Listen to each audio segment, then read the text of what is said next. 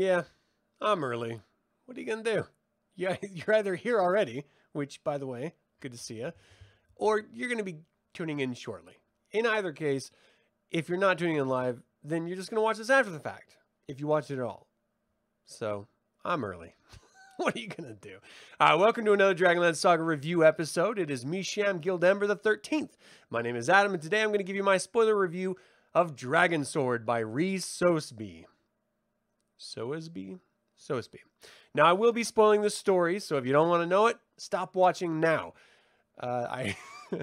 I would like to take a moment and thank the members of this YouTube channel and invite you to consider becoming a member yourself by visiting the link or clicking the link or I don't know, exhuming the link from the description below and remind you that you can always pick up Dragonlance gaming materials using my affiliate link also in the description below.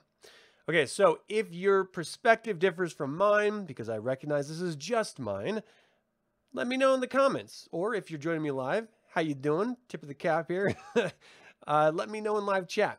And uh, of course, through the course of this, if you have any questions or comments, throw them up there. At the end of it, my uh, pre-written review, I will go through every one of your comments and uh, hopefully we can have a bit of fun discussion on a Thursday evening because I've got nothing better to do. And apparently, either do you. So, Chris, thanks for joining live. It's always good to see you, man. In the last homies, you're just trying hard, trying to get that to take off. Uh, let's see, Minister Mundane. Hello, hello to you. Uh, Michael, thanks for joining live. Always good to see you. Okay. Andrew, of course. It's always great to see you too. So here we go. This is not, this is going to be a tough one. I'm just forewarning you. I'm starting to think this whole new author each book thing is actually kind of brilliant because as the last author forgot to mention the Aegis, which is now the sword, the new author picked it up immediately. However, now Sindri isn't magical at all. This series is so inconsistent as to be maddening. We pick up with a flashback to 1780 pre-Cataclysm, where Asvoria is facing off against her one-time lover, Captain Viranesh. She's decimated his armies of her foes, but lost hers in turn. Viranesh ends up slaying Asvoria as she slays him, and as she's dying, she passes her soul into the tapestry. Then we flash forward to just after the last book, and Davin is interrogating Madoc. It seems Madoc lost his magic in Asvoria's assault, and is now asking Davin to kill him, for without magic, he is nothing. They get out of him that Asvoria is probably traveling to her old summer home called Navarre in northern Solamnia. Its location was erased over time, and as her corpse was interred there, her followers buried themselves inside the keep to keep the secret safe. The ranger accidentally discovered the tomb and was rescued after being trapped inside. Madoc placed an enchantment on it to protect the secrets until he could discover them. Now that Asvoria is back, Madoc refuses to give any specifics, claiming not to know the location.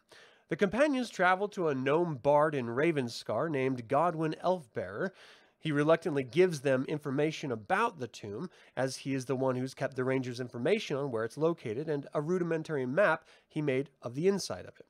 The companions pay for a copy and begin traveling north. As the others are getting the map, however, Sindri is watching Madoc and makes him a proposition to have Madoc teach him magic so that he can pass the test of high sorcery. And if he does, Sindri will let Madoc loose and try to get him his magic back. Now, this seems crazy and pointless. As for the last two books, Sindri had magic from the Ghost Dragon, but now apparently he has none. This is ridiculous. So Madoc makes Siri, uh, Sindri, Sindri swear an oath not to mention it to anyone, and he decides to teach him. So, it, okay, so again, Madoc supposedly doesn't have any magic. So he's going to be teaching him what exactly? The words and manipulating of your fingers? Like, what? Okay, so as everyone travels to Navarre together, Davin takes them to a route with a bunch of poisonous lizard lynx creatures to find out if Madoc did indeed lose his magic. When everyone nearly dies, including Madoc, Davin's finally convinced that he is in fact powerless. Asvoria sends Ophion, the shapechanger, to stop or slow the companions from getting to her tomb and sends out her undead griffin to collect others willing to serve her. Just a side note, this is the last we even hear of this offhanded reference about the undead griffin going to collect other helpers. So I assume it comes in the next book, but who knows? Then she summons creatures to hinder the companions. The companions find the entrance to Asvoria's summer home and, upon entering, realize it's much larger than ever anticipated. They continue in, deeper into a vast audience chamber, when Elidor discovers a trap. It's a trap! he goes off to investigate it as Madoc and Catriona have a heart to heart discussion, where Madoc actually convinces Cat to swear to protect him, and she almost does. Now, Madoc has Sindri and almost Catriona. It seems he will eventually turn them all against Davin, but then Elidor shows up. It turns out that if the trap is triggered, it will drop the entire ceiling on top of everyone. But to clear the trap, two people have to carefully navigate the room on either side and turn two keys at the far end at the exact same time from across the room. Elidor prepped them, and Sindri and Madoc moved to one of the keys as Elidor went to the other. Just then, the shadows that Asvoria summoned attack them, and the companions have no way of defeating them outside of warding them away with their lantern. The shadows freeze Sindri's fingers so he can't turn the key, and Madoc tells Sindri the spell of Fireball, and Sindri casts it. So apparently, he does still have magic, and you no longer have to memorize spells in order to cast them. What? So the fireball destroys the shadows as they turn the key, but Sindri's fingers are frozen from the shadows, so he can't turn his, and the ceiling collapses on them anyway. Everyone thinks Davin is killed, but he ends up surviving, and rather than working their way to the other side in order to help Elidor, they all decide to hurry to stop Asvoria, who obviously knows that they are there. They move deeper into the area and come to a library with so much rare knowledge, Madoc is taken aback. There's even an essay from Fistandantilus. It doesn't say what it's about, but I'm assuming, I don't know, how to tie your laces most effectively. Probably. They discover a palantir and actually break it, thanks to Sindri being a Kender, and it unleashes a mist creature that seems to know and dislike Madoc. Meanwhile, Elidor uncovers himself from the rubber, rubble and rubble rubble and discovers a way to the outside. He comes across Davin. Yeah. So this must be the shape changer Ophion posing as Davin, and they travel into a valley outside. Why didn't they travel or try to get back to Asvoria's lair with the other companions? I have no idea. But they come to a hidden town that Elidor actually used to live in. How convenient. It's called Tarrant, and Davin and Elidor are arrested immediately for murdering the Baron of the town, even though they just arrived to it. So apparently, Elidor has a bad history with this town, and they know him to be a thief and suspect him of being a murderer as well. After investigating the murder to prove their innocence, they determine it was the Seneschal's son who killed the Baron and is about to kill the Baroness as Elidor and Davin catch up with him. I'm glossing over a large love stories like C story that has no bearing on anything. They just decided to throw it in there, but if you want to read it, read the book. There is a portal in this town which leads to Asvoria's tomb because the residents of this town are the descendants of the slaves that were meant to die in Asvoria's tomb but escaped through the portal to the town. A single trader has been handing down their fealty to Asvoria and their descendants till the portal opened with Ophion coming through it. Now, the boy is about to kill the Baroness. The companions are talking with the mist, which was trapped by Asvoria centuries before, and now that it's free, it opens the door to Asvoria's tombs for the companions by way of saying thanks, but demands it has to kill Madoc as he is evil and the mist is a guardian of good. When Sindri and Catriona step in to stop it from killing Madoc, it attacks them, and even Davin when he moves to protect them. Sindri ends up summoning a painting from Madoc's keep, which was enchanted, and traps the viewer, and they trap the guardian that way. So apparently Sindri is magical again.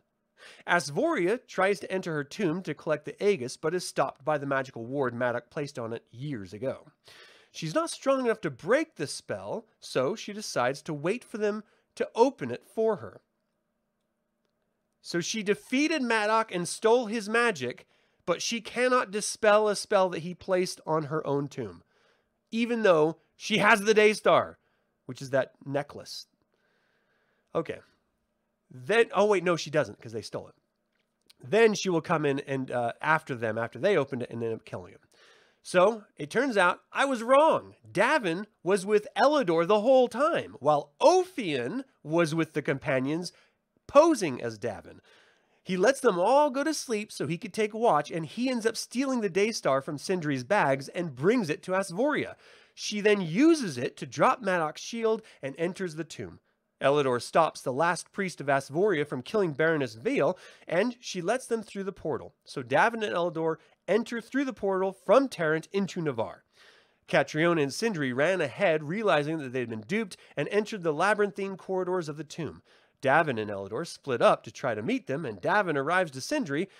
Uh, well, when he arrives to Sindri, Cat attacks him, believing him once again to be Ophion in disguise. They battle with Davin nearly dying when Elidor stepped into the room and clarified that it was the real Davin and Ophion had taken Madoc to Asvoria.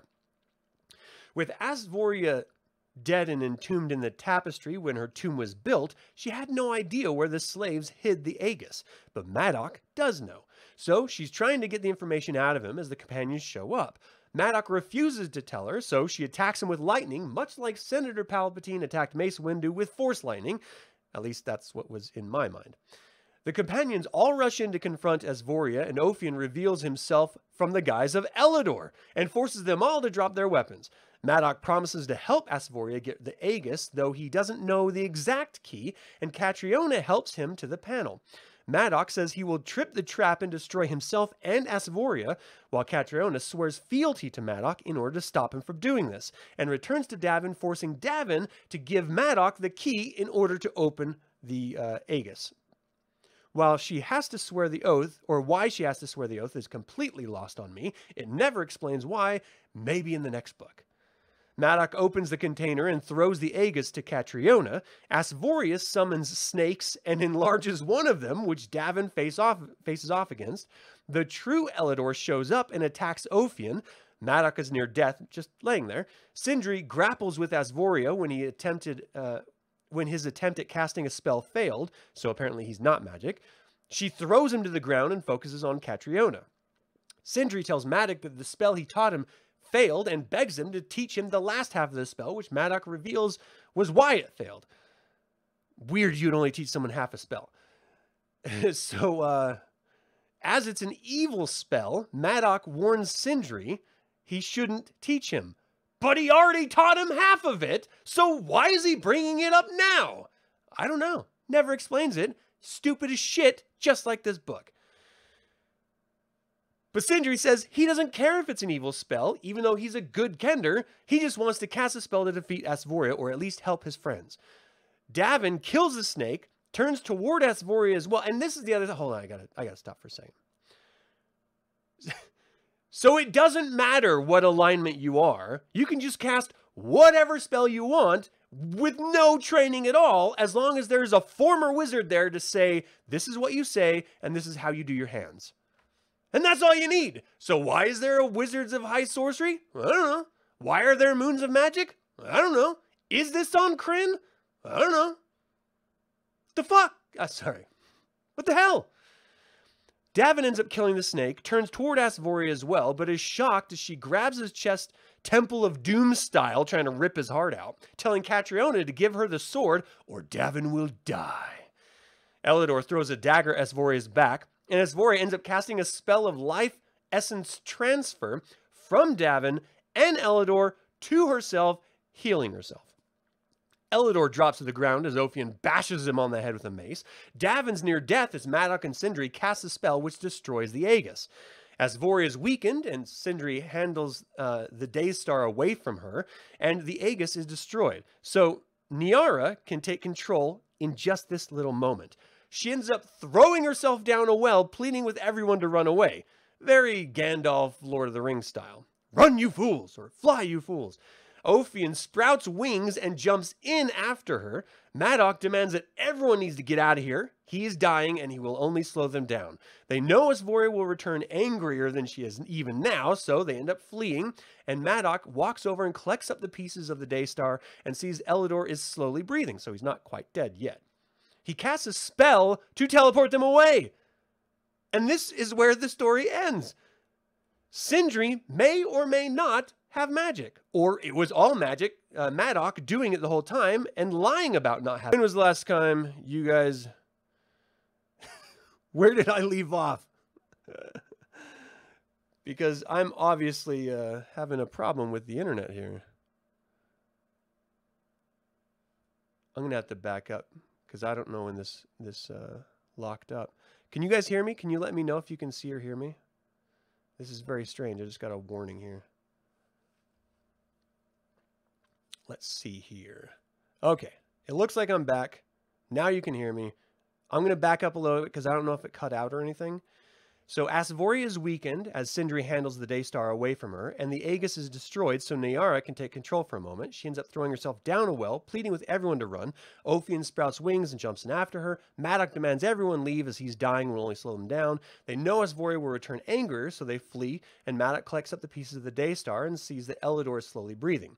He casts a spell to teleport them away, and this is where it all ends. Sindri may or may not have magic, or it was all Madoc doing it as he lied about not having him as magic in the first place. Elidor may be dead, but probably isn't. Catriona swore fealty to Madoc for some insane reason, as Sindri was learning magic from him the whole time. Davin is devastated that Nearra is probably gone for good, and they all failed again. Why they don't reach out to adults, actual heroes, I will never know, but this story is getting convoluted and ridiculous. Everything given to them is taken away or teased to never have been taken. Magic? No? Who cares? Daystar? Aegis? Who cares? Asvoria is incompetent without the two artifacts, it seems, and Madoc is the same liar he always was, using the companions to get the Daystar. I had a good time with portions of this novel, but I found myself forcing my mind to focus on the story. I am losing my desire quickly to care about any of this because it's all so wishy washy with no actual consequences and no seeming tires, uh, ties to Dragonlance at all. Whenever someone dies, they're brought back. When the good guys win, they actually lose. When the bad guys are near winning, they lose only to turn the tables again. When everyone would, uh, why everyone, I'm sorry, why anyone would sit through this entire eight novel story arc of this new adventures is beyond me. They have to either be masochists or have a Dragonlance YouTube channel like me. I would not recommend reading this, as it's the beginning of the second four story arc, and after the first story arc, you should have known better to put the books down. There are so many better Dragonlance books out there that actually feel like Dragonlance, unlike this series. Do yourselves a favor and read those instead. So, that is my review of this oy vey book. So, let's see what you guys have. Uh, you filed for a patent in the last homies. yeah keep going, man. Um, let's see. Looking forward to the live Dragonlance gameplay next week. Next week, Michael. Uh, you're interested in making characters from cards new to you. yeah. Fireball's official spell of Dragonlance. No other spell seems to be used half as much. Seems very true, actually. Let's see. Uh, or a good lightning bolt. Yeah, that's true. We got both of those in this. Um, watch out, Fizban's casting a lightning spell. Let's see. It's so problematic when good and evil are dictated by narratives like this. Uh, you want a character where the alignment is me, in it for myself, and damn the rest. Remember your brother said Dragonlance, evil is evil, but not as evil as good. it's pretty great to you, man, actually. uh, thanks for joining live, by the way. You still find it funny how the authors do not seem to talk before writing the new book? It's unbelievable. Or they do, and they just say, hey, I forgot about this story beat that I started. Can you please pick up on it in your book? Very, very weird. It, it, it doesn't make any sense at all. This whole series is just a, a continuous down spiral of what? Um, let's see. You still find it funny how the okay. So the best part of the book are the classic red dragon of Krynn mini silhouettes on the cover. yeah you're right. That is the best part of the book. Dragonlance has been cursed since the end of the 1980s, sadly. I don't know. I I liked um, second edition, which was the 90s. I actually didn't mind Sog at all, which was the late 90s, early 2000s. Um, third edition, I didn't really like the system very well. And so I would agree that it's a bit cursed, though we did get the best Dragonlance source books in third edition. So I can't really complain there. Um, fifth edition, they're probably going to shit the bed, but I'm going to give them a chance, and I'm hoping it's not as bad as I fear it will be. Because what I fear what they're doing with Dragonlance in fifth edition is what this new adventure story did with Dragonlance. They just threw in names and locations, but the rules of the world don't matter. It's just insane to me. That's what makes Dragonlance Dragonlance. Three moons that are gods that run all of magic. There's an order of high sorcery that protects magic. If you're a renegade, you're killed if you're over third level. Like there's a, a level cap for people because if you're too powerful, you don't belong in Dragonlance. Like there there's just things that bind this campaign world together. As soon as you start stripping them away, it's no longer Dragonlance. It's just random prime material world. Okay, what else? Uh, the first got Dragons on Twilight. It was the cover that caught your eye. Oh, for sure. Reminds you cinematic cutscenes for some Star Wars games are far superior to what appears in some of the movies, just like the games. Yeah, straight up. Um, let's see. It was just 10 seconds break. Okay, good. Tiamat Dragons of Deceit started a new trilogy. The original authors is great. If you like the early trilogies, hopefully you'll like that. Yeah, same. You respect my dedication to finish the series. I'm not making a promise that I will finish the series. I have one more book that I've actually bought and paid for. And then, and I'll read that because I paid for it. But the last two books in this particular um, uh, four story arc, I'm not sure I'm going to put myself through it. I I was struggling through this one. The inconsistencies are driving me insane. Like, just for comparison, between each of these books, I read other books you know, I'll read one book and then read a totally different book unrelated. I just um, am finishing the Chronicles of Prydain because I never read them before. They're also young reader books, so I'm like burning through them pretty quickly. But it's infinitely better than this, like way better, and it's hugely flawed. So I don't know, man. I, for people who love this, if you're watching this at some point, please let me know in the comments why, why you like them. I don't get it. I, I, it, it's it's beyond me. Why I, why would you not follow the rules of the world? Like it's ridiculous. The whole time, Asvori is making fun of the Kender for thinking he's magic. Because Kender are not allowed to have magic. Because no wizard in their right mind would give a Kender the right to take the test of high sorcery because they would be the worst thing to ever mix with magic. And yet sometimes Sindri is magical because of the, I don't know, the bad breath the dragon dropped in his face. Or he's not magical, but he can still do magical things. It's just so wishy-washy and crazy. It drives me nuts. Um, let's see. Uh, you really want to get the new books, the new book. Oh, you haven't read it yet? You should. It's good. Uh, even if you don't like it, it's still Margaret Weis Tracy Hickman, Dragonlance, you know, and that's nice. And there's some connections that if you like old school Dragonlance, you'll probably enjoy the connections. Um, I will say uh, there are other books that I really desperately want to get back to. Not the new adventure books in Dragonlance. Like I, I own Dragonlance books that I have yet to read, actually. And then there's trilogies that I'd love to go revisit, like the King Priest trilogy, the the Kinslayer War trilogy, Dwarf Gate Wars, and stuff like that. Like there are genuinely great fantasy trilogies in Dragonlance. And I just, I can't believe that this is nowhere near that good. just nowhere even in the same ballpark. Uh, third edition was product of the 90s. The second was a product of the 80s. Um, I mean, that's the tail end, 89. Uh, see. You're right. That is just the game system. You had a good time with Baldur's Gate, so you're curious. If a Kender took the test of high sorcery, they would steal all the spell components. Yeah, it would just be like Tasslehoff unleashed in there. He would just be grabbing rings and bracelets and scrolls. It, it's just it would be insane. Anyway, gameplay looks so fun. Um, you should wait. What? Michelle, look forward to old style D and D with Baldur's Gate three game. Is that a new game coming out? You gotta let me know in the comments. Okay, well that is it. Thank you guys so much for tuning into this review. Uh, some some are better than others. Like the fact is, is if I'm really invested in the story, I want to spend more time explaining it and getting into it. In this particular case, I'm getting very frustrated with the story. So obviously, I'm you can tell. So um, I don't know. I don't know. I'll read the next one because I bought it. I don't know if I'll finish out this series. It it hurts my soul. it hurts. All right, that is it for my review of Dragon Sword by Ree Soesbee. What did you think about the fifth uh, novel in the New Adventure series? Do you have a favorite part of the novel? You can always email me at info at dlsaga.com or comment below. YouTube just came out with these things called handles, which every social media platform has had forever. So mine is at dlsaga if you ever wanted to connect me with anything that you guys are talking about.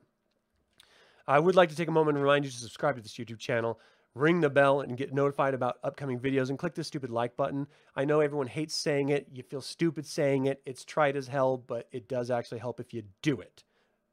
So do it. Thanks. Uh, this channel is all about celebrating the wonderful world of the Dragonlance saga. Some of it's not so wonderful. Most of it is. Uh, and I thank you for joining me in the celebration. Thanks for watching. This has been Adam with Dragonlance Saga. And until next time, Slanjava.